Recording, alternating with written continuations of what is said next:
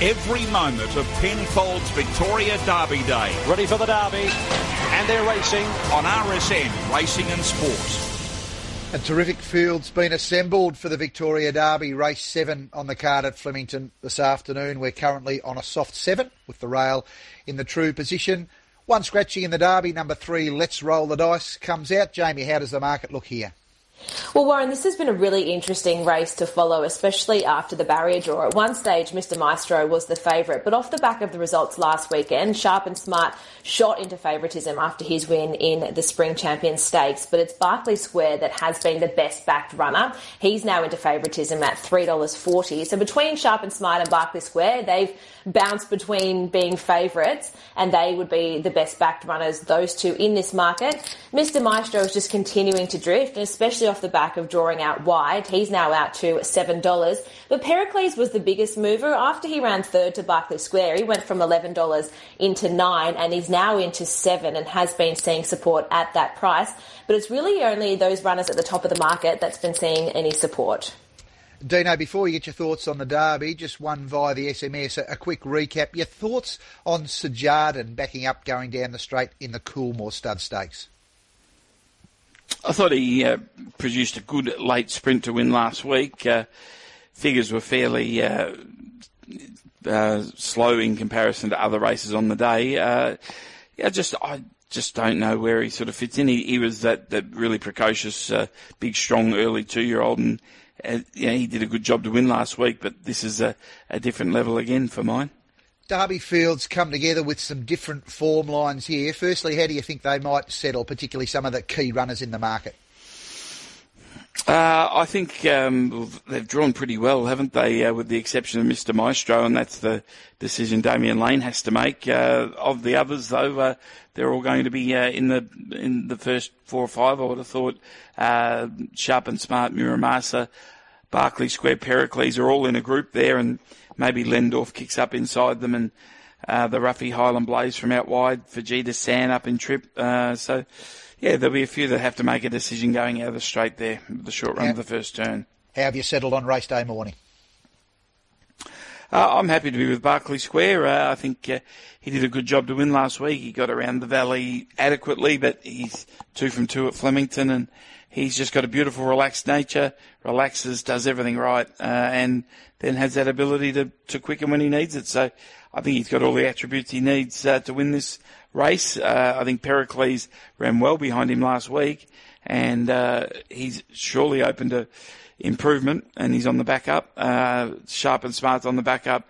Travels down from Sydney. He was brave in winning last week because he covered ground in the run and then toughed it out well with Elliptical, who ran well in the Guineas. So that ties in with Berkeley Square. And Mr. Maestro, um, I think if you win any of the three Derby lead ups, uh, you consider a chance. He's won all three, uh, so he's going very well. Just the barrier is the uh, concern for mine. It's a race that you do have to get that right spot early, or you can be uh, totally out of position. Um, two, five, one, and four. Your thoughts on the Derby, Gator? Yeah, look, um, well, the market's telling you that there's four winning hopes, then a gap to the rest, and look, I certainly wouldn't talk you out of any other four for the sake of a pecking order. Look, I've lent narrowly to Sharp and Smart. Obviously, never on the track last week, and um, uh, you know, really good win. He won the Gloaming prior to that. He was second up in five weeks between runs there as well. So you'd have to think, and he looks like he's, you know, he's still on that upward spiral, isn't he? So, you know, acts like he'll stay, but oh, we'll soon know. Uh, Pericles looked home on the turn last week. Berkeley Square was simply stronger late and more seasoned of course, per, uh, Pericles was 1400 to 2000, so might be able to turn the tables here, but nothing between them. And Mr. Maestro there, I had Muramasa the best roughie, 1524. Yeah, it's a race where we're working around the same horses, so there could be a potential for a blowout here. But I thought Berkeley Squares had a, a perfect prep. He looks like he'll run the 2500 metres out, and Craig Williams knows the horse well and has got some really good options from that draw. Two for me at a four, Mr. Maestro. I love what he's been doing in the lead ups, as Dino referenced. And although it was only a narrow margin last start, I, I thought he had to make a, a, run to put himself into the race. I thought there was plenty of merit in that performance at Caulfield last start. He also looks like he'll run the trip out been a busy week for Sharp and Smart, but he's a tough, resilient horse. His form card suggests that. He's performed well right throughout his career. And five Pericles, he might be a, a real X Factor horse. It's a real challenge the way James Cummings has, has set the program for him. So he may relish the, the back up and the step up to 2,500 metres. Two, four, one, and five for me. In the Derby, David Gately, one, five, two, and four. Dean Lester, two, five, one, and four. Race eight, the last of the Group Ones, the Empire Rose for the fillies and mares over 1600 metres. Take out numbers 2, 10, 11, and 19. And Jamie, you're telling us one of the better back runners on the card in La Crique. How's the market looking now? Yeah, Warren, not just the best backed runner on the card, but the best backed runner in the entire country. And that's number 14, La Crique, now at $2.25. And we did take an $11,000 bet at that price. So as I said, it's holding 10 times more than any other runner at Flemington at that price. If you wanted to go a, a little bit wider, some other runners that are seeing a tiny little bit of a double, Ice Bath at $11 and also Yearning at that $13 price. But we have a very popular favourite here. Gee, weight of a nation stuff here, Gator. How do you see the Empire Rose? Yeah, look, uh, it was it was interesting um, on Wednesday doing the form. I was strongly with her, and uh, I thought, gee, she, you know, she's short enough given it's a Group One um, fillies and mares race. Uh, but then, yeah, the tsunami um, has come, and everyone's talking like she's unbeatable in the next far lap. So let's find out. Um, obviously, that win uh, New Zealand was outstanding to the eye. You know, near four lengths, beats a horse who comes out and wins a Group One herself really well. Had Imperatrice eight lengths away. Um, what I found interesting was on the clock. So on the day, they were quite similar first thousand. Um, she, her race was a bit faster, but they would have beaten the listed race with the males in it by about six lengths. Um, you know, it's white noise. These aren't hack horses. And the New Zealand form has measured up over here with I Wish I Win and co. So that's the reason why I'm with her, and so is everyone else, I guess. Um, dangers, uh, let's go with Yearning at 1600. Uh, obviously, a Group 1 winner as a three-year-old filly in the Thousand Guineas at the trip. She's lickety split with no weight, can certainly measure up. We know the fillies run well in this. Um, and Ice Bath, so good in this race last year. 14 on top. 12, 16, 1. Thoughts on the Empire Rose, Dean? Uh, yeah, I'm happy to be with the favourite, uh, Warren La Crique. Uh, she's, uh, she's an absolute beauty. When you watch her uh, replays, uh, she just never runs badly, and uh, she was dominant winning last start and being kept basically back for this. Uh, I think uh, this is the right race. I think she's lickety split. I don't think the the mares in this race uh, are seven and eight kilos better than her. So I think with 49 kilos, she's going to run a really good race, uh, and I think she's the main danger. So I think it's a race for the Kiwis, 14 and 16. Uh, five Excelida would like to dry a track, but she's just so good at Flemington, and she's going to get a cheap run with the blinkers first time. And 13 Daisies from a good draw. I think she's going okay too. uh, one, two starts back, and another one with the blinkers first time. 14, 16, 5, and 13. Yeah, we're working similarly around the top end. Uh, Dino's numbers 14, 16, 5, and 13. David Gately 14, 12, 16, and 1. I like La Crique also. She could be something special. I, I like her on the relatively fresh side, staying at the 1600 metres, and all her forms terrific. 14 head of 16 she's lickety split. I think she's the right style of three year old filly to run well here, and the good three year old fillies with her style of profile run well in this race. 12, Yearning, no doubt she's been set for this 1600 metres with two runs under the belt and one ice bath. She'll appreciate getting her toe in the ground. She's a high quality mare. She's been slogging it out on those tough tracks in, in Sydney through winter, but she's certainly up to this and not badly graded with the weight for age scale. 14, 6, 12 and 1 for me. Into the last to wrap up what's hopefully a, a terrific Derby Day, race 9 down the straight. Short price favourite here in Asfoora are also with the scratchings of numbers 1, 8 and 19. How does the market look in the last, Jamie?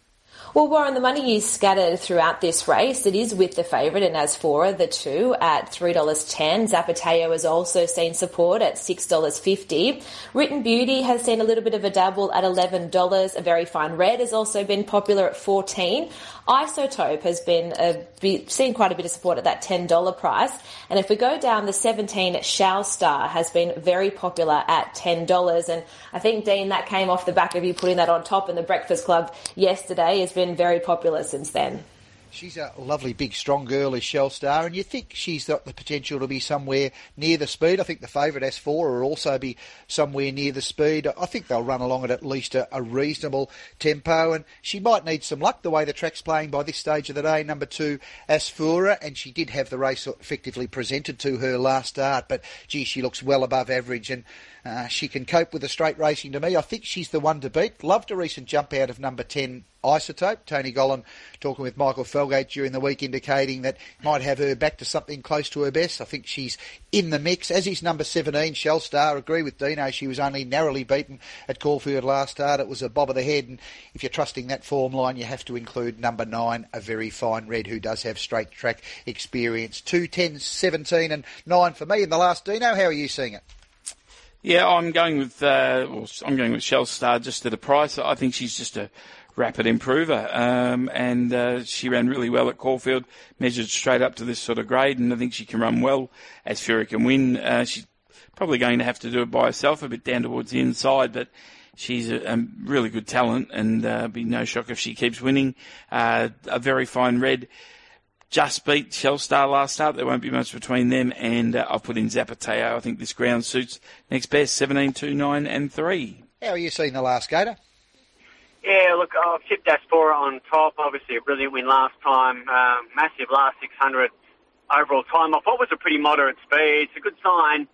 I uh, wish she drew wider. Comes up to 58, but to offset that, obviously back against her own uh, her own sex. Zapateo uh, wasn't to the expectation last time, but still ran well soft seven, perfect for her. I think there's a great roughie in it in number 20, Libiano. I can't believe that 80 to 1's right on Wednesday. Um, slow out, mile back, flew home in the race. You know, where all the, the favourites are here, and she's 80 to 1. Doesn't make any sense to me. Backed her at that price.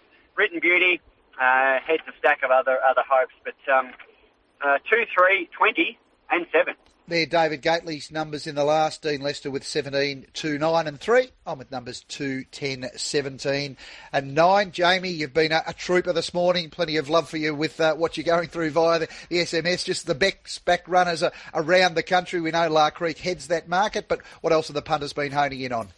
Yeah, and thanks everyone for putting up with me. I've been locked in the laundry for the second half of this show. So the best backed at Rosehill is race three, number four in Waterford at $1.95. And we've taken some huge bets of $5,000 multiple times at that price.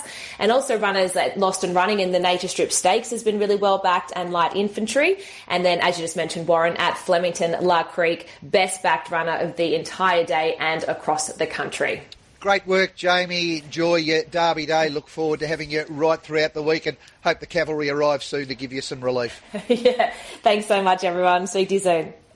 Jamie Rogers there from the tab. It's 8 to 9. Time for a break. We'll come back, wrap up with the boys' best bets, quaddy thoughts.